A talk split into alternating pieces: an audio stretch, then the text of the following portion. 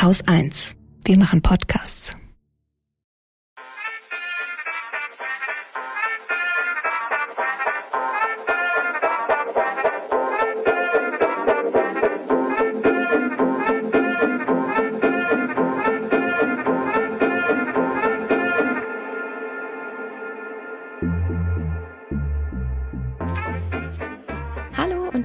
Willkommen zur ersten Lila Podcast-Episode nach unserer Sommerpause. Mein Name ist Lena Sindermann und ich freue mich, wie ihr hoffentlich auch, auf endlich wieder reguläre Lila Podcast-Folgen.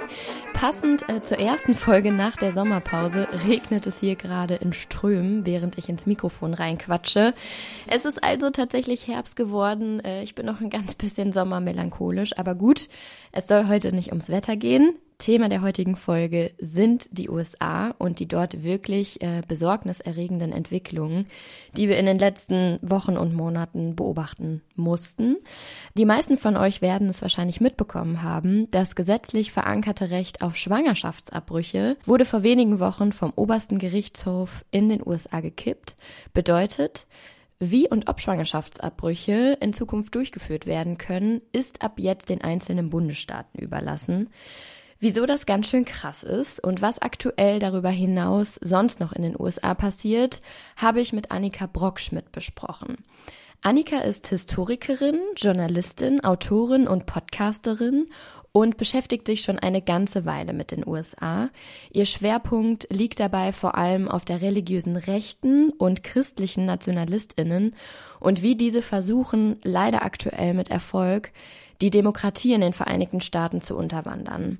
In der heutigen Episode schauen Annika und ich uns an, wie das Recht auf Schwangerschaftsabbrüche kippen konnte und wie die Sicherheit von Frauen und von queeren Menschen, insbesondere von Menschen, die trans sind, in den USA gefährdet ist. Ganz schön harter Tobak also heute wieder, aber fangen wir zunächst ganz langsam an.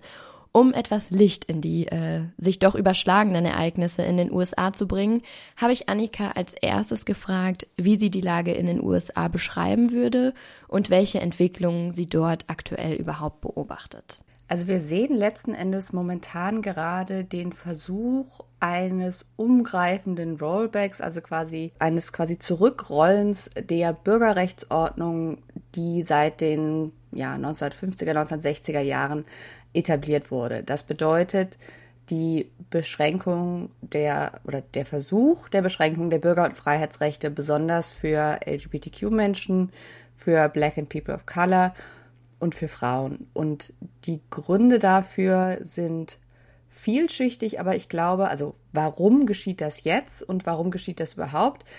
Aber ich glaube, sie lassen sich vielleicht folgendermaßen zusammenfassen all diese Errungenschaften der letzten Jahre und Jahrzehnte, was Bürger- und Freiheitsrechte angeht, haben dafür gesorgt, dass sich die USA letzten Endes immer mehr zu dem von ihr eigentlich versprochenen Ideal, also dem amerikanischen Ideal, was man ja immer so, ähm, was glaube ich jeder kennt, dass sie dem immer näher gerückt ist. Also wirklich eine multiethnische, pluralistische Gesellschaft zu werden, eine wirklich demokratische Gesellschaft und sich dort weiterhin zu entwickeln. Und die amerikanische Rechte will nicht nur verhindern, dass dieser Prozess weitergeht, sondern will die Uhr letzten Endes zurückdrehen in, ja, in ein Amerika der 1950er Jahre, wo weiße, männliche, hetero Christen das Sagen hatten. Und damit sind natürlich nur eine bestimmte Art und Weise, eine bestimmte Sorte von Christen äh, gemeint, progressive oder gar, um Gottes Willen, linke Christen,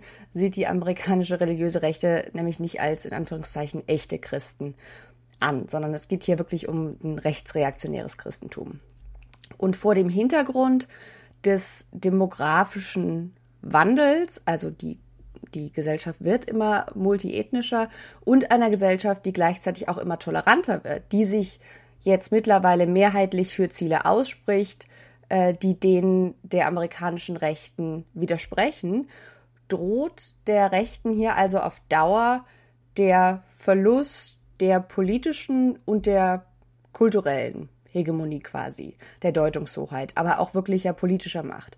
Und die amerikanische Rechte und mit ihr die Republikanische Partei, das ist mittlerweile deckungsgleich, das war nicht immer so, hat sich eindeutig gegen die Demokratie entschieden, wenn sie vor die Wahl gestellt wird, also entweder dauerhaft Wahlen zu verlieren, weil die eigenen Positionen nicht mehrheitsfähig sind, oder eben den Boden der Demokratie zu verlassen. Und da haben sie eben eindeutig die letztere Option gewählt. Mhm. Also auf den Punkt gebracht könnte man sagen, dass die religiöse Rechte die Trennung von Kirche und Staat aufheben will? Oh ja, das sowieso, aber es, es also das ist einer der Punkte. Mhm. Ähm, aber das, dieses ganze Projekt geht sogar noch viel weiter. Vielleicht muss man dazu ganz kurz erklären, wer diese Leute überhaupt sind, weil religiöse Rechte klingt da irgendwie so nebulös. Reli die religiöse Rechte, die ein Teil der politischen Rechten ist, besteht aus ganz vielen verschiedenen unterschiedlichen Gruppen, die teilweise auch unterschiedlichen äh, Glaubensvarianten anhören. Also es ist nicht alles irgendwie nur die weißen Evangelikalen, wie man das ja oft hört in Artikeln, wenn es denn mal Thema ist, sondern da finden sich Pfingstkirchler genau wie Katholiken, Evangelikale, Protestanten oder auch Leute, die gar keiner Den Denomination angehören. Und der gemeinsame Nenner all dieser verschiedenen Gruppierungen oder der, der, ja, der, der Schirm, unter dem sie sich quasi versammeln, ist der christliche Nationalismus, also diese Vorstellung, Amerika war mal ein christliches Land, ist als explizit christliches Land von weißen Christen für weiße Christen gegründet worden. Das ist historisch gesehen Quatsch, aber das erzählen die halt und das ist eine sehr wirkmächtige Erzählung. Das ist quasi die Legitimation.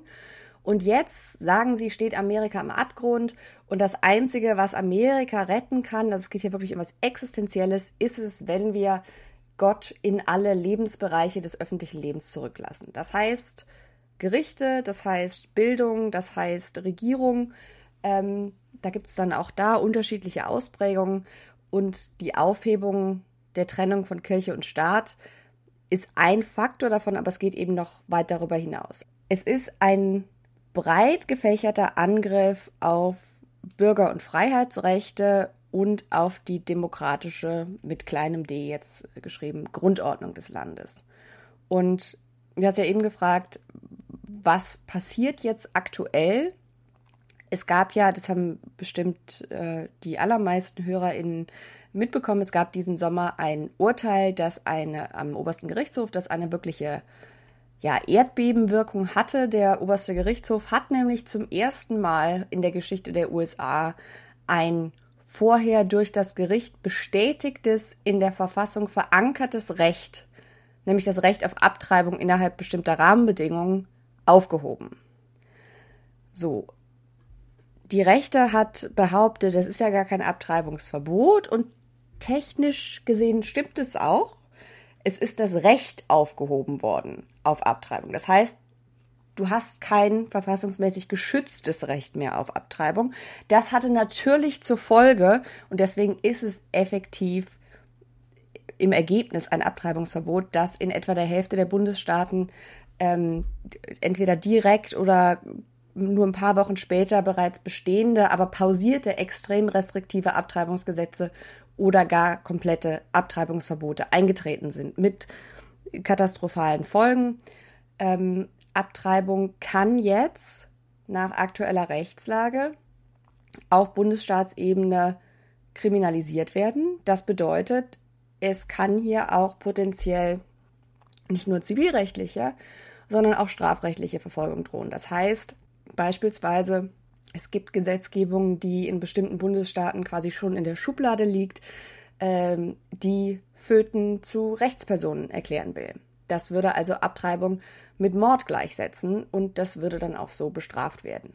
Ähm, und das Problem ist, du hast eben gefragt, ähm, also ja klar, es geht um, um das nicht mehr vorhandene Recht auf Abtreibung, aber es sind auch noch andere Rechte in Gefahr. Und das hängt eben mit diesem Urteil im Fall Dobbs versus Jackson Women's Health Organization zusammen. Denn wenn man sich das Urteil anschaut, es zeigt in seiner Begründung, also die Argumentation, die man im Urteil findet, das Urteil ist von Samuel Elito geschrieben, einem ja ganz extremen Abtreibungsgegner. Also als klar war, er schreibt das Urteil, war schon klar, was drin steht. Und daran sieht man bereits die nächsten Ziele, also auf der Wunschliste quasi ähm, der Rechten. Bevor wir da gleich noch mal weiter einsteigen, versuche ich noch mal ganz kurz zusammenzufassen. Also es passiert gerade unheimlich viel, ja. sehr viel Besorgniserregendes in sehr kurzer Zeit. Mhm. Und so wie ich das jetzt verstanden habe, sind die ähm, christlichen Nationalistinnen eigentlich schon sehr, sehr lange am Werk. Mit ganz, ganz vielen kleinen Schritten, die unterschiedliche Bewegungen der religiösen Rechten schon sehr lange vorangetrieben haben, wurde Stück für Stück dieses Ziel verfolgt. Und dieses Ziel, ähm, Schwangerschaftsabbrüche jetzt ähm, den einzelnen Bundesstaaten zu überlassen oder eigentlich zu verbieten, das ist ja das, was da eigentlich hintersteht, wird so ein viel größeres Ziel eigentlich verfolgt. Nämlich, du hast es gerade gesagt, die USA ähm, ja, zu so einem Zustand in den 50er Jahren zurückzubringen. Also alles, was irgendwie erkämpft worden ist auf ähm, demokratischer Ebene, was Bürger- und Freiheitsrechte angeht, soll eigentlich zurückgedreht werden. Und insbesondere sind hier Frauen, queere Menschen, People of Color im Fokus. Das stimmt. Es ist kein, es ist jetzt nicht überraschend. Es ist weder überraschend, dass dieser oberste Gerichtshof in dieser Zusammensetzung so geurteilt hat. Äh, es ist auch nicht überraschend, dass die Rechte dieses Ziel hatte. Das war jetzt nichts Geheimes. Das sollte niemanden, dessen Job es ist, quasi die amerikanische Politik zu, beobachten, überraschen. Es gab ja ganz viele äh, die gesagt haben, nein, nein, nein, das machen die nicht. Äh, die, die, die Rechte braucht doch quasi das Abtreibungsthema zum Fundraising und um die Leute zu, an die Wahlurnen zu bekommen. Und ich glaube, dahinter steckt ein grundsätzliches Missverständnis, was man, glaube ich, vor allem, also nicht nur, aber auch vor allem in deutscher Medienberichterstattung zu den USA häufig liest. Also die Vorstellung, dass das alles reine Taktik ist, dass sie das gar nicht wirklich glauben. Aber die allermeisten dieser Politiker, oder zumindest ein großer Teil dieser Politiker, sind Ideologen. Ja, es gab vor diesem Urteil das verfassungsmäßig geschützte Recht auf Abtreibung, aber auch das war schon beschränkt worden. Das heißt, der, der Fall Roe gegen Wade war ja 1973 das Urteil und dann gab es 1992 nochmal, also be beziehungsweise schon mal den Versuch quasi der Rechten, den, das Urteil im Fall Roe zu kippen. Das hat nicht funktioniert. Äh, in dem Fall Planned Parenthood gegen Casey wurde in den 90er Jahren beschlossen, dass es andere Richtlinien für die Grenzen, innerhalb derer eine Abtreibung erlaubt ist, geben soll. Das wurde effektiv nochmal leicht verschärft, aber die Grundsatzentscheidung im Fall Roe, die ja schon ein Kompromiss mit Konservativen war. Es wird ja jetzt, kann man öfter mal lesen, es muss eine Kompromisslösung her. Nein, nein, Roe war die Kompromisslösung. Das war der Kompromiss. Und ähm, das heißt, effektiv war bereits vor dem Urteil in diesem Dobbs-Fall jetzt, der effektiv das frühere Urteil im Fall Roe gekippt hat, war der Zugang zu Abtreibung in einzelnen Staaten durch bestimmte administrative Restriktionen, die dort eingesetzt wurden, schon massiv erschwert. Also so ganz absurdes Zeug wie, weiß ich nicht, die, Flur, die Flure einer Klinik, in der Abtreibung, Abtreibungen vorgenommen würden, werden dürfen, müssen so und so viele Meter breit sein. Wenn dann halt ein halber Meter fehlt, darf die Klinik keine Abtreibung mehr durchführen. Und das lag eben an der sehr schwammigen Sprache, die in dieser Entscheidung Planned Parenthood gegen Casey gefällt wurde, wo gesagt wurde, ja, es gibt ein Recht auf Abtreibung, aber man darf der schwangeren Person keine quasi absurden Hindernisse in den Weg legen, um eine Abtreibung vorzunehmen ja, was ist quasi, was ist ein zu großes Hindernis? Deswegen ist es jetzt nicht so, als wäre es vor diesem Urteil prima gewesen, was den Zugang zur Abtreibung angeht. Aber jetzt ist es natürlich katastrophal, weil das nämlich auch bedeutet, dass nicht nur äh, für Menschen, die ungewollt schwanger sind, also das ist ja schlimm genug, aber es kommt noch dazu etwas, was, glaube ich, äh, viele Leute nicht unbedingt auf dem Schirm haben, sondern das hat zur Folge, dass jetzt beispielsweise Krankenhäuser oder Ärztinnen und Ärzte warten, wenn also jemand, äh, der, der schwanger ist, mit inneren Blutungen kommt.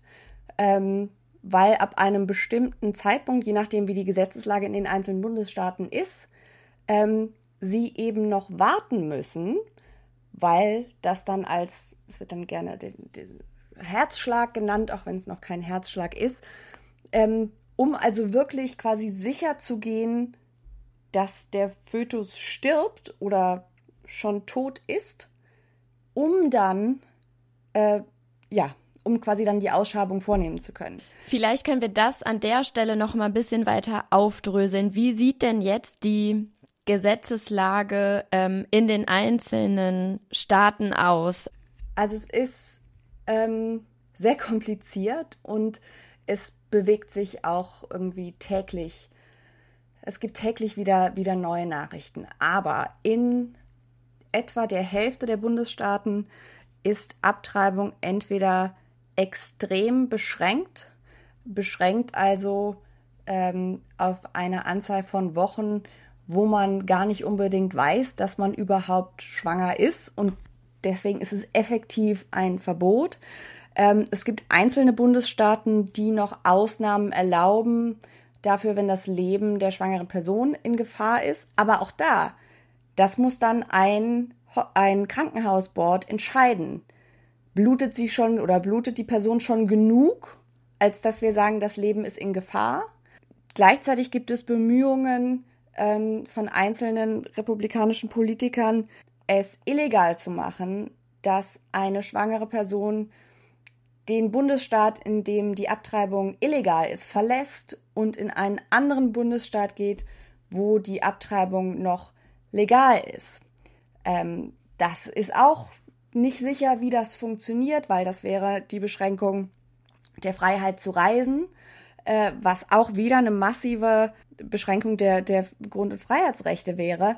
Aber auch da gibt es Bemühungen, quasi das noch weiter auszuweiten. Und das Ziel am Ende, was eigentlich ähm, dahinter steht, ist ein nationales Abtreibungsverbot zu erlassen. Äh, das wurde schon von mehreren republikanischen Politikern direkt nach diesem Supreme Court-Urteil gesagt. Also ist jetzt auch nicht überraschend, dass der Versuch kommt. Und ich glaube, vor zwei Tagen war es, hat äh, Senator Lindsey Graham jetzt einen konkreten Gesetzesentwurf vorgelegt.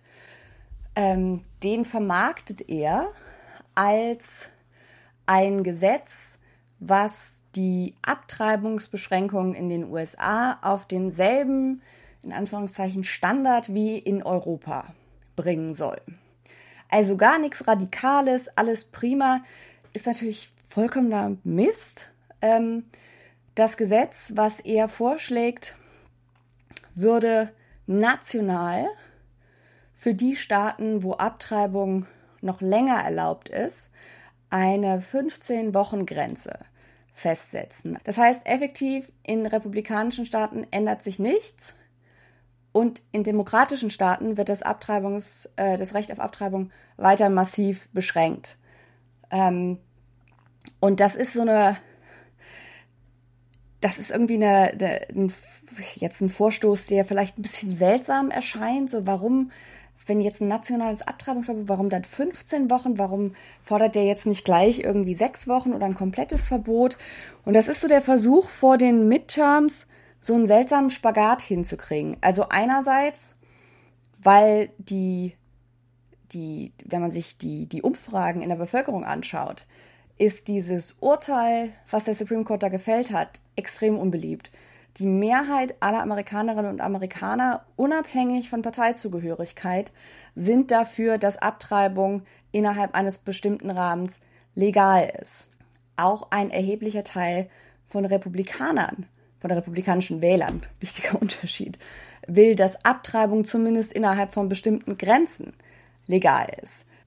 Aber ja, es, also es sieht düster aus, aber es ist gerade viel in der Schwebe. Mhm. Was ich aber auch ganz interessant finde, ähm, ich möchte einen Punkt nochmal aufgreifen. Es wird jetzt ja so ein bisschen das Narrativ mhm. erzählt, ähm, die USA sei gespalten und es gäbe sowohl auf der einen als auch auf der anderen Seite gleich viele ja. Leute. Also ähm, und deswegen müsse man jetzt einen Kompromiss finden, weil so also genauso viele Leute komplett gegen ähm, Schwangerschaftsabbrüche sind als Leute, die dafür sind, ähm, Schwangerschaftsabbrüche zu erlauben oder unter bestimmten Bedingungen zu erlauben. Das ist dieses Narrativ, was erzählt wird. Aber wenn man sich die Verteilung wirklich anguckt, das hast du ja auch gerade schon gesagt, dann ist es überhaupt nicht so. Also die allermeisten Leute sind dafür, dass Nein. Schwangerschaftsabbrüche durchgeführt werden können. Genau. Also je nach, je nach Fragestellung in den Umfragen sind es zwischen zwei Dritteln und drei Vierteln der Bevölkerung, die sagen, ja, Schwangerschaftsabbrüche sollten in bestimmten Rahmen möglich sein. Das heißt, dieses ganze, das ist ja auch das, was so, so durch dieses Wort Polarisierung wird er ja gerne dann genannt. Und Polarisierung impliziert ja zwei Seiten, beide quasi gleich stark, das Land ist auseinandergerissen. Es ist schon so, dass ähm, es effektiv was die politische Einstellung angeht, zwei Amerikas gibt, aber die sind nicht gleich groß. Und das ist, glaube ich, ganz wichtig und das führt uns auch zu einer, ja, einer, einer Kernfähigkeit, die für die religiöse Rechte ganz, nicht nur die religiöse Rechte, auch die politische Rechte insgesamt sehr wichtig ist, nämlich äh, das Talent äh, und die Fähigkeit, die eigene Position, die eigentlich eine Minderheitsposition ist, durch strategisches Marketing, strategische Wählermobilisierung an bestimmten Punkten und besonders durch aggressives Messaging ähm, darzustellen, als sei das eine Position, die quasi ähm, zahlenmäßig an die der Gegenseite rankommt, auch wenn das nicht der Fall ist. Diese Strategien können wir uns doch noch mal ein bisschen anschauen. Also die eine mhm. ist ja die Besetzung des Supreme Courts. Mhm. Genau, also die, die Geschichte des Supreme Courts, dazu haben wir bei, bei Kreuz und Flagge auch mal eine eigene Episode gemacht, weil äh, sich ja so dieser Mythos etabliert hat vom Supreme Court als der neutralen Institution, die irgendwie so über allem schwebt und äh, von einer irgendwie inhärent progressiven Institutionen. Das hat aber eigentlich mit der, also das ist historisch eigentlich Blödsinn. Ähm, aber es ist tatsächlich so, dass wir momentan am obersten Gerichtshof eine, das, was man eine Supermajority, also eine quasi mehr als 50 Prozent Mehrheit haben, nämlich eine 6 zu 3, insgesamt sind es neun Richter, eine 6 zu 3 rechtskonservative, rechtskonservative Mehrheit. Und ähm, deswegen war es so wichtig für die Rechte, dass Ruth Bader Ginsburg durch Amy Coney Barrett ersetzt wurde, noch unter äh, Donald Trump. Wenn ich mich richtig erinnere, hatte die Briefwahl sogar schon angefangen als äh, Ruth Bader Ginsburg gestorben ist. Ähm, und Trump hat äh, Coney Barrett dann zusammen mit Mitch McConnell, dem ähm, Chef der Republikaner im Senat, durchgedrückt. Das ist deswegen so wichtig gewesen, weil ja, es gab auch vorher schon eine konservative Mehrheit, ähm, aber eben nur mit einer Stimme.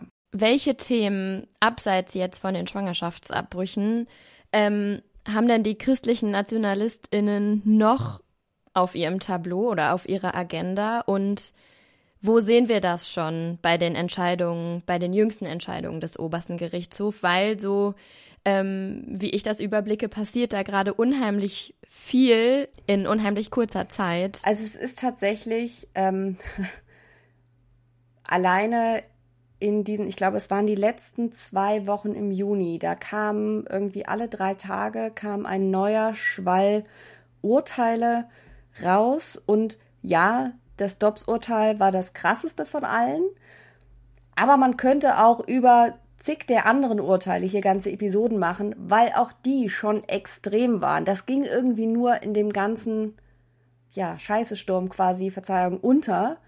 Ähm, und das ist ja auch eine wohlbekannte Taktik der Rechten, Ne, also Steve Bannon sagt immer, flood the zone with shit. Also hau so viel raus, dass die Leute gar nicht mehr hinterherkommen. Äh, das heißt, äh, es gab zwei Urteile, was letzten Endes die Trennung von Kirche und Staat, ja, für, für überflüssig erklärt hat. Ähm, das war einmal der Fall von einem äh, Football, ich glaube, es war Football-Coach, der, der bei den Spielen immer mit der ganzen Mannschaft und auch mit der gegnerischen Mannschaft auf der, in der Mitte des Spielfelds gebetet hat an der öffentlichen Schule. Eindeutiger Fall eigentlich, das darfst du nicht. Du darfst für dich still und alleine beten, aber du darfst nicht als äh, Lehrer, als Autoritätsperson deine Schüler dazu auffordern, das zu tun. Ähm, wurde geurteilt, doch, doch, darf man. Und äh, der zweite Fall war eine äh, religiöse Schule, der, wenn ich mich richtig erinnere, der staatliche Gelder entzogen wurden, weil sie halt Quatsch unterrichtet hat. Ähm, und äh, die haben dann geklagt und gesagt, das sei Diskriminierung aufgrund ihrer Religion. Auch das eigentlich völlig eindeutig. dass in deiner Privatschule unterrichten, was du willst, aber du darfst halt nicht religiöse Indoktrination mit Steuergeldern finanzieren. Auch das, doch, doch, ist religiöse Diskriminierung. Also das ebnet schon mal den Weg für ähnliche Fälle, ähm, die also weiter die Trennung zwischen Kirche und Staat ähm, letzten Endes äh, komplett zunichte machen wollen.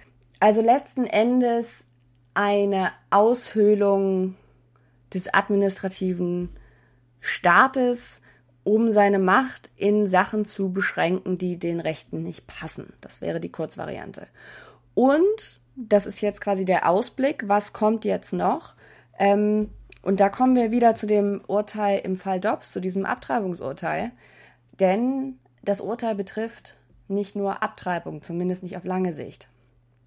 Ähm, wenn man sich nämlich anguckt, wie darin argumentiert wird, äh, Samuel Alito, der Autor des Urteils, äh, schreibt nämlich in seiner Erklärung, dass das Right to Privacy, also das Recht auf Privatsphäre, auf Privatheit, äh, auf dem der ursprüngliche Fall Roging Wade, äh, dessen Urteil aus den 70ern und das darauf aufbauende Urteil im Fall Planned Parenthood wie Casey aus den 90ern aufbaute, dass dieses Recht nicht existiert. Der Supreme Court hatte vorher das Right to Privacy aus dem 14. Zusatzartikel der Verfassung abgeleitet. Weil jetzt aber Samuel Alito und seine Kumpel am Supreme Court behaupten, das steht aber da gar nicht drin, weil ihr habt es ja nur abgeleitet, was Praxis des Supreme Courts war, was auch keine radikale Entscheidung äh, damals war. Ähm, das bedeutet also, alle anderen Entscheidungen, die der Supreme Court auf der Basis der Existenz des Rights to Privacy getroffen hat, die kippeln jetzt potenziell auch. Samuel Alito sagt jetzt in seinem Urteil, keine, keine Sorge, machen wir nicht. Also ich glaube, dass niemand diesem Supreme Court auch nur ein Wort glauben sollte. Äh, auch die, die, also alle äh, Richter, äh, die dort jetzt sitzen, haben gesagt, in irgendeiner Form in ihren ähm, Anhörungen, wo sie dann bestätigt wurden, nein, nein, Roe rühren wir nicht an, da passiert nichts, ist Blödsinn. Aber das, ja, aber das heißt jetzt, also was folgt daraus, wenn es kein Right to Privacy gibt? Alles, was auf diesem Right to Privacy aufbaut, ist potenziell in Gefahr. Das heißt, das Recht darauf, mit wem man Sex hat, das Recht darauf, ob man verhüten darf und wie, das Recht darauf, wen man heiraten darf, das betrifft die gleichgeschlechtliche Ehe. Aber wenn man der Logik folgt bis zu ihrem Endpunkt, dann steht sogar Interracial Ehe zur Diskussion. So, das ist jetzt natürlich, wissen auch republikanische Strategen, vielleicht für den Moment noch ein bisschen too much. Es gab ein, ich glaube, es war im, im Rahmen der, äh, der Anhörung äh, für äh, Ketanji Brown Jackson, die die Richterin, die die beiden an den Supreme Court jetzt nominiert hat, ähm, dass Senator Mike Brown war es, glaube ich, auf die mehrfache Nachfrage eines Journalisten hin, ob er denn auch der Meinung sei, ähm, dass, weil er eben erzählt hat, ja, die Bundesstaaten sollten bestimmte Dinge entscheiden, da kann der Supreme Court nichts zu sagen, ob er der Meinung sei, dass das auch für Interracial Ehe gelten sollte. Da hat er Ja gesagt, mehrfach. Also es war auch kein Missverständnis. Der Journalist hat ihn, ich glaube, insgesamt dreimal gefragt. Zuerst nur, denken Sie auch, das sollte in dem Fall äh, Loving versus Virginia der Fall sein? Und hat dann nochmal nachgefragt, nur so nach dem Motto, für den Fall, dass Sie nicht wissen, worum es da ging. Sollte das auch für Interracial Marriage der Fall sein? Ja, ja. So, dann gab es natürlich einen Shitstorm und äh, er hat dann behauptet, das hätte man nur falsch verstanden und aus dem Grund war natürlich Blödsinn. Er hat das ganz genauso gemeint. Ähm, so, heißt das jetzt, dass das alles irgendwie übermorgen passiert? Nein. Aber es gibt eine eindeutige Richtung an, was potenziell alles ähm, in Gefahr ist. Und wir sehen schon auf Bundesstaatsebene, was man sich vermutlich als erstes vorknüpft. Also letzten Endes ist alles unmittelbar in Gefahr, was den höchst privaten Lebensbereich betrifft. Das heißt, also die Abschaffung des Rechts auf Abtreibung ist ja auch schon ähm, die, die, die letzten Endes die Abschaffung des Rechts auf körperliche Autonomie. In denselben, quasi in dieselbe Kategorie körperliche Autonomie fallen Gesetze beispielsweise, die jetzt die Gesundheitsversorgung, äh, Gender Affirming Care, also die genderbejahende Gesundheitsversorgung für erst Transkinder und Jugendliche und dann aber letzten Endes auch Transerwachsene einschränken sollen. Das heißt letzten Endes, es steht mit dieser Begründung, steht potenziell alles auf dem Spiel, was rechten, christlichen, weißen Sensibilitäten irgendwie entgegengeht. Interessant ist, äh, dass es aber, und das sehen wir gerade auch, wenn es um die Transfeindlichkeit geht, dass es eine sehr beunruhigende Allianz, auch die ist nicht neu, die hat es auch schon immer mal wieder gegeben, von ähm, bestimmten, ja, sie nennen sich Feministinnen nach meiner Definition, wären sie keine, weil sie Turfs und Swerves. Genau, so.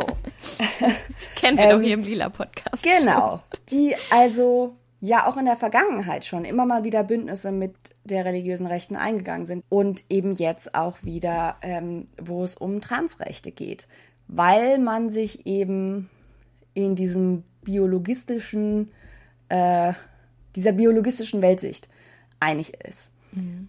Und äh, das sehen wir jetzt auch wieder. Und momentan ist quasi mit eines der Hauptthemen, die die religiöse Rechte und die politische Rechte, das ist mittlerweile ja quasi deckungsgleich geworden, antreibt, ist Transfeindlichkeit. Das heißt, wir haben eine ganze Welle allein in den letzten zwei Jahren an Antitrans-Gesetzgebung gesehen. Das wird dann verkauft als, ähm, und da haben sich jetzt zwei neue Narrative überlegt. Es gab schon vor ein paar Jahren mal den Versuch, diese sogenannten Bathroom Bills, ähm, dass man also nur ähm, äh, das Klo benutzen darf, was ähm, der einem bei der Geburt äh, quasi verordneten ähm, Gender Identity äh, entspricht. Das hat aber nicht so richtig gezogen, weil wenn man da mal länger als eine Minute drüber nachdenkt, selbst wenn man keine Ahnung von Trans Rights hat, man merkt, dass das irgendwie in sich Quatsch ist, diese Argumentation. Hat nicht funktioniert. Ähm, gleichzeitig stieg die äh, gesellschaftliche Akzeptanz für alles, was rund um Gay Rights passiert ist. Und dann, deswegen hat man jetzt auf der Seite der amerikanischen Rechten jetzt nicht etwa seine Meinung geändert, was Gay Rights angeht, sondern das erstmal ein bisschen hinten angestellt und hat sich jetzt was Neues überlegt. Und das funktioniert erschreckend gut. Und zwar nicht nur bei den eigenen Anhängern, sondern ist auch sehr anschlussfähig bei, ich sage jetzt mal so, der oft beschriebenen bürgerlichen Mitte oder auch teilweise in linken Kreisen, nämlich die, die Kombi aus zwei Narrativen. Erstens, es geht ja nur um Fairness, da kommt dann das ganz plötzliche Interesse für Mädchensport her mhm. ähm, von diversen republikanischen Senatoren. Mhm. Oder Frauenhäuser ähm, oder. Genau, genau. Also so Eindringen in Safe Spaces ähm, durch Transmenschen, die man irgendwie als Sexual Predators darstellt. Und das Zweite ist, ist wir müssen doch nur die Kinder schützen. Mhm. Und das ist letzten Endes ein ähnliches Argument äh, wie äh, was Abtreibung angeht. Da heißt es ja auch, wir müssen, das sind ja keine Kinder, sondern wir müssen das ungeborene Leben schützen. Es geht ja gar nicht darum, den Frauen was vorzuschreiben, sondern aber hier geht es darum, quasi Schreckliches zu verhindern. Und das Schreckliche, was man behauptet, zu verhindern, wenn man Transkindern und Jugendlichen die äh, überlebenswichtige Gesundheitsversorgung verweigert, ist zu behaupten, dass man so verhindern würde, dass sie in den, in, und ich spreche jetzt wieder nur in Anführungszeichen, dass sie in den Transkult äh, reinkommen, dass sie indoktriniert werden und dass sie dann von Ärzten verstümmelt äh, werden. Das wird dann gerne auch mit irgendwie Vergewaltigung gleichgesetzt. Das ist das Schauermärchenbild, was da äh, gerade heraufbeschworen wird. Das ist deswegen anschlussfähig, weil die wenigsten Leute sich mit äh, Trans Rights auskennen, weil die Gruppe deutlich, deutlich kleiner ist als äh, die von äh, LGB-Menschen und deswegen viel einfacher zu dämonisieren ist. Das ist ja auch mit einer der Effekte gewesen, dass ähm, Gesellschaften toleranter werden, dass Dämonisierung halt nicht funktioniert, wenn ich irgendwie, weiß ich nicht, einen schwulen Cousin habe oder äh, mir dann die Nachbarin erzählt, sie ist lesbisch und weiß ich nicht, meine Lehrerin ist bi und all diese Horrorstories, die ich über die gehört habe, die passen aber gar nicht auf die. So, das ist bei Transmenschen jetzt einfacher, weil es weniger davon gibt und weil die Ignoranz deutlich größer ist. Ähm, und man benutzt letzten Endes dieselben Schauermärchen oder ähnliche Schauermärchen, die man vorher über, ähm, über Gay People erzählt hat. Und auch da, also wieder ähm, quasi Transness als äh, soziale Ansteckung, also das auch dahinter steht quasi wieder das Narrativ, was man früher vor allem über schwule Männer erzählt hat. Ähm, die können sich nicht reproduzieren und deswegen müssen die Leute quasi in ihre Ideologie, also ihr Schwulsein oder ihr Transsein ist damit gemeint, ähm, quasi rekrutieren und deswegen sind sie hinter den Kindern her, um die also ganz früh schon ähm, äh, in ihre Reihen äh, zu bringen. Und dann natürlich damit verbunden ist dann auch immer das Element, dass das hier alles äh, pervers, sexuell degeneriert, also auch wirklich mit diesen Worten beschrieben. Ne? Und da ist ja ganz eindeutig, da ist ganz eindeutig, aus welcher äh, politischen Ecke äh, das kommt. Und deswegen sind diese Erzählungen auch so gefährlich, weil die, die, die, das, die Verschwörungserzählung, dass eine kleine Gruppe, die man einerseits als verhöhnenswert und lächerlich darstellt, die aber andererseits über exzessive politische Macht verfüge, dass die ähm, äh, sich an, an Kindern vergreifen will und Kinder irgendwie Schreckliches zufügen will.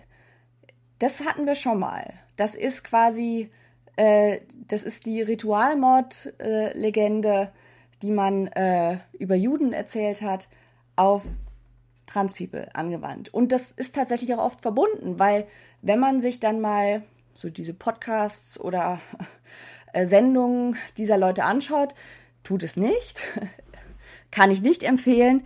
Aber da kommt dann auch ganz schnell, wenn es um die angebliche Translobby geht, dann dauert es meistens nicht länger als eine Minute, bis das Wort, äh, bis, bis der Name George Soros fällt.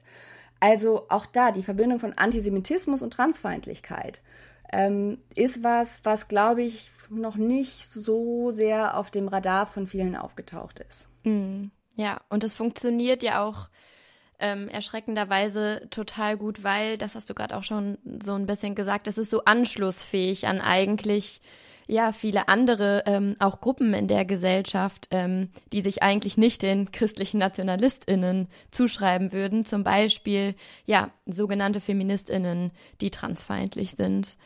Ich finde, das sind alles sehr, sehr düstere Aussichten irgendwie gerade. Ich versuche da gerade mal ein bisschen rauszukommen. Ja. Ähm, was wird denn diesen Entwicklungen, die du gerade beschrieben hast, so detailliert beschrieben hast, die ich jetzt auch viel besser verstanden habe, ähm, was wird denen denn in den USA gerade entgegengesetzt oder versucht entgegenzusetzen? Also, man muss tatsächlich sagen, in den, hm, ja, in den ersten sechs Wochen, vier bis sechs Wochen nach dem Dobbs-Urteil, das war ziemlich ernüchternd. Ähm, das Weiße Haus ließ verlauten, man sei von dem Urteil überrascht gewesen und hätte deswegen, bräuchte also erstmal quasi ein bisschen Zeit, um sich zu sortieren. Was an sich schon völlig, ja, das, also das kann mir auch nach wie vor keiner erklären, wie das möglich ist, aber es war so. Aber sie haben sich jetzt tatsächlich äh, berappelt, also äh, man äh, die, die beiden Regierungen ähm, geht juristisch gegen diverse Gesetze auf äh, Bundesstaatsebene vor.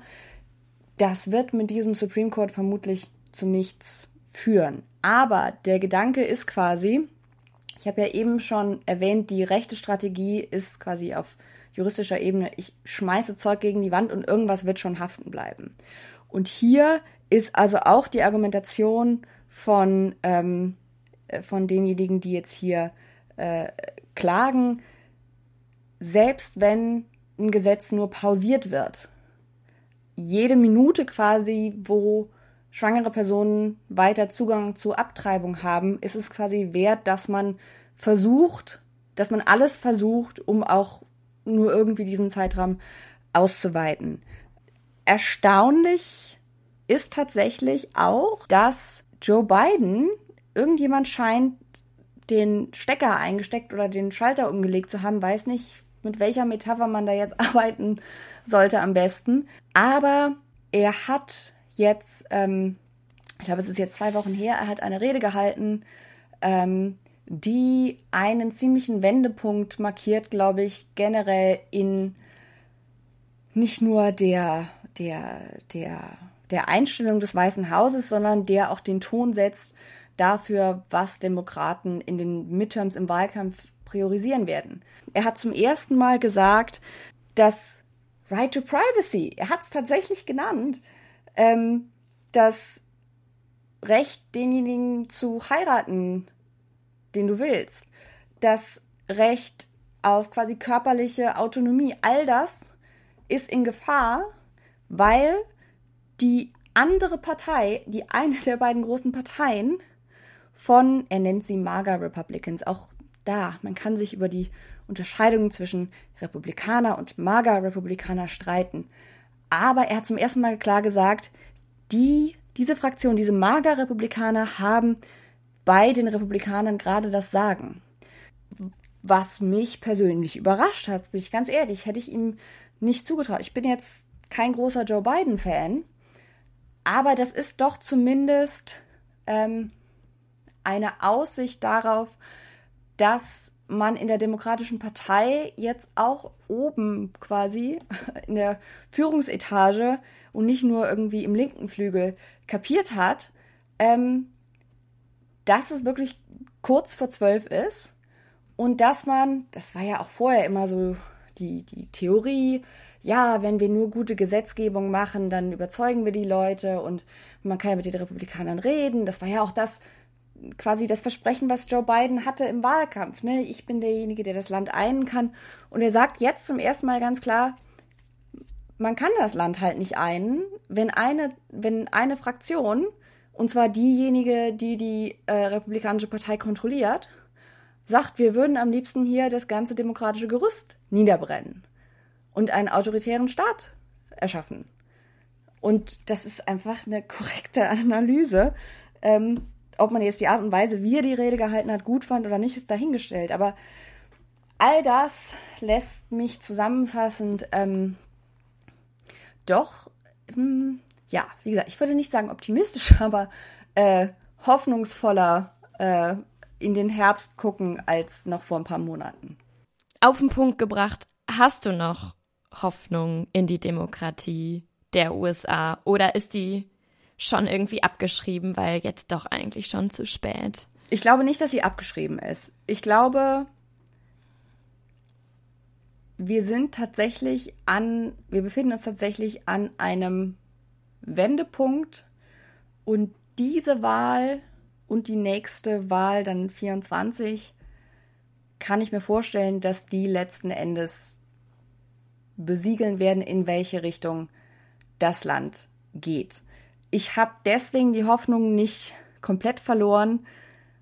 Nicht nur, weil die Mehrheit der Amerikanerinnen und Amerikaner eben nicht hinter dieser autoritären oder faschistoiden Politik steht, sondern eben auch, weil jetzt endlich auch von quasi von oben das Signal kam, ah, okay, es ist irgendwie jetzt angekommen, ähm, dass sie was tun müssen. Ob es reicht, weiß ich nicht. Ähm, ob es rechtzeitig ist, kann ich auch nicht sagen. Hätte es früher kommen sollen, klar. Aber es ist immerhin jetzt da. Und ähm, das zeigt, glaube ich, dass, dass es dass die Lage zumindest nicht so eindeutig entschieden ist, wie es noch vor ein paar Monaten den Anschein hatte. Da war ich wirklich extrem pessimistisch. Da sah es wirklich aus, als wäre der Drops gelutscht. Die äh, Demokraten verlieren die Midterms. Ähm, dann gibt es einen republikanisch dominierten äh, Kongress und je nachdem, wer dann da drin sitzt, äh, dann braucht, je nachdem, welcher irrwitzigen juristischen Theorie sie sich anschließen und wie der Supreme Court in bestimmten Fällen jetzt im nächsten Term urteilt, dann braucht ein republikanischer Präsidentschaftskandidat noch nicht mal mehr die Mehrheit der Stimmen im Electoral College. Das war wirklich, also das Worst-Case-Szenario, wo man noch vor drei Jahren für ausgelacht wurde, sah plötzlich relativ plausibel aus. Es ist jetzt noch nicht völlig weg.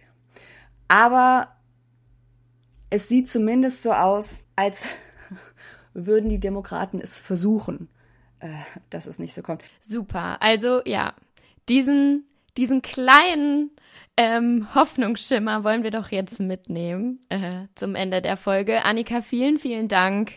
Ähm, dass du dieses ganze USA-Thema für uns mal so ein bisschen aufgedröselt hast. Also mir ging es wirklich so, als ich gehört habe, ähm, das Recht auf Schwangerschaftsabbrüche per Gesetz ist gekippt worden. Da war ich erstmal so, also Moment. Also ich gehörte wirklich so zu den Leuten, die natürlich ähm, mit Sorge beobachtet haben, auch ähm, in den letzten Jahren, was in den USA passiert ist, aber die schon auch zu dem Lager gehörten, nee, also das kann ich mir alles nicht vorstellen. Was ja auch im Übrigen völlig verständlich ist, wenn man sich jetzt nicht irgendwie wie ich jeden Tag äh, beruflich äh, mit dem Sumpf beschäftigt, ist das ja völlig klar. Und eben, das ist deswegen finde ich es so wichtig, dass jetzt von oben was kommt, weil halt auch ganz lange von der demokratischen Führung genau das kam, so nach dem so schlimm wird es ja nicht werden. Deswegen ist ja völlig logisch, ähm, dass die meisten Leute, die das jetzt nicht unbedingt als Job machen und auch sogar viele Leute, deren Job das eigentlich wäre, ähm, gesagt haben, naja, so weit wird es nicht kommen. Vielleicht sind wir jetzt alle aufgewacht und äh, hoffentlich konnten wir jetzt mit schön. der Folge auch ein bisschen dazu beitragen, ähm, ja, einfach Aufklärung in dem Bereich voranzutreiben, weil darum geht's ja immer am Ende, ne? Wenn, wenn diese Bewegung, wenn die Christen, christlichen NationalistInnen im Versteckten ihre Machenschaften einfach voranbringen, dann passieren eben solche Dinge, von denen man nie erwartet hätte, dass sie passieren können. Annika, vielen, vielen Dank. Oh, äh, eine Sache fiel mir noch ein. Wenn eure Hörerinnen und Hörer Lust haben, quasi in die, ja, sagen wir mal, in Anführungszeichen literarische äh, Welt von abstrusen und teilweise aus dem rechtschristlichen Bereich angesiedelten Romance-Novels ähm, einsteigen wollen und das Ganze ähm, mit einer aus einer feministischen Sichtweise analysiert bekommen wollen, dann können Sie sehr gerne den Podcast von Rebecca Endler und mir namens Feminist Shelf Control hören. Wir haben angefangen mit Band 1 aus einer Reihe namens Maga Head Romance. Äh, es ging dann weiter mit einem Buch, wo ein äh, Navy SEAL äh, durch ein gutes christliches Mädchen, durch Sexual Healing dann zu Gott geführt wurde. es ist ein sehr abstruser Wust aus ähm, ja, Romance-Novels und aber rechter Ideologie. Ähm, und ich glaube, weil wir öfter mal die Frage bekommen, warum um Himmels Willen lest ihr das denn überhaupt? Das ist doch furchtbar. Ja, es ist furchtbar, aber deswegen lesen wir es, damit ihr es nicht tun müsst. Und man erfährt sehr viel quasi über die Weltsicht dieser Leute, wenn man Bücher liest, die speziell für sie geschrieben wurden. Also, falls ihr Bock habt, hört euch Feminist Self Control an und Ja, große Empfehlung auch äh, von mir für euren Podcast. Ich habe auch schon in die eine oder andere Folge reingehört und äh, genau, es ist auch total anschlussfähig an unser Thema heute. Also wenn ihr das Ganze besser verstehen wollt, um es dann am Ende natürlich zu dekonstruieren, wie solches rechte, rechtes Gedankengut entstehen kann, dann empfehle ich auch den Podcast. Wunderbar. Vielen Dank. So, mit diesen mehr oder weniger rosigen Aussichten endet diese Episode auch schon wieder. Ich hoffe, es hat euch gefallen und ihr habt genau wie ich ein bisschen mehr Durchblick in Sachen USA bekommen und was da eigentlich gerade so abgeht. Im Anschluss noch ein paar letzte Hinweise für euch. Den Lila Podcast gibt's auch auf Instagram und auf Twitter. Folgt uns gerne dort, wenn ihr mögt und helft uns doch auch in Zukunft den Lila Podcast äh, möglichst unabhängig weiter produzieren zu können, indem ihr uns zum Beispiel finanziell unterstützt. Das geht über Steady, über Patreon oder per Direktüberweisung. Alle Infos dazu findet ihr auf lila-podcast slash unterstützen. Bewertet uns außerdem gerne auf iTunes, das hilft anderen, unseren Podcast zu finden und erfreut uns natürlich auch immer sehr, wenn wir liebes Feedback von euch bekommen. Zudem gibt es sehr, sehr schicken lila Podcast-Merch, wie ich finde, äh, den wir zusammen mit der Künstlerin Laura Breiling entworfen haben. Schaut dazu einfach mal bei www.lila-podcast.de vorbei. Der Lila Podcast ist eine Produktion von Haus 1. Am Mikrofon war Lena Sindermann. Die redaktionelle Leitung der Folge hatte Susanne Klingner. Und unser Cover ist von Slinger Illustration. Bis bald, macht's gut, ciao. Eine Produktion von Haus 1.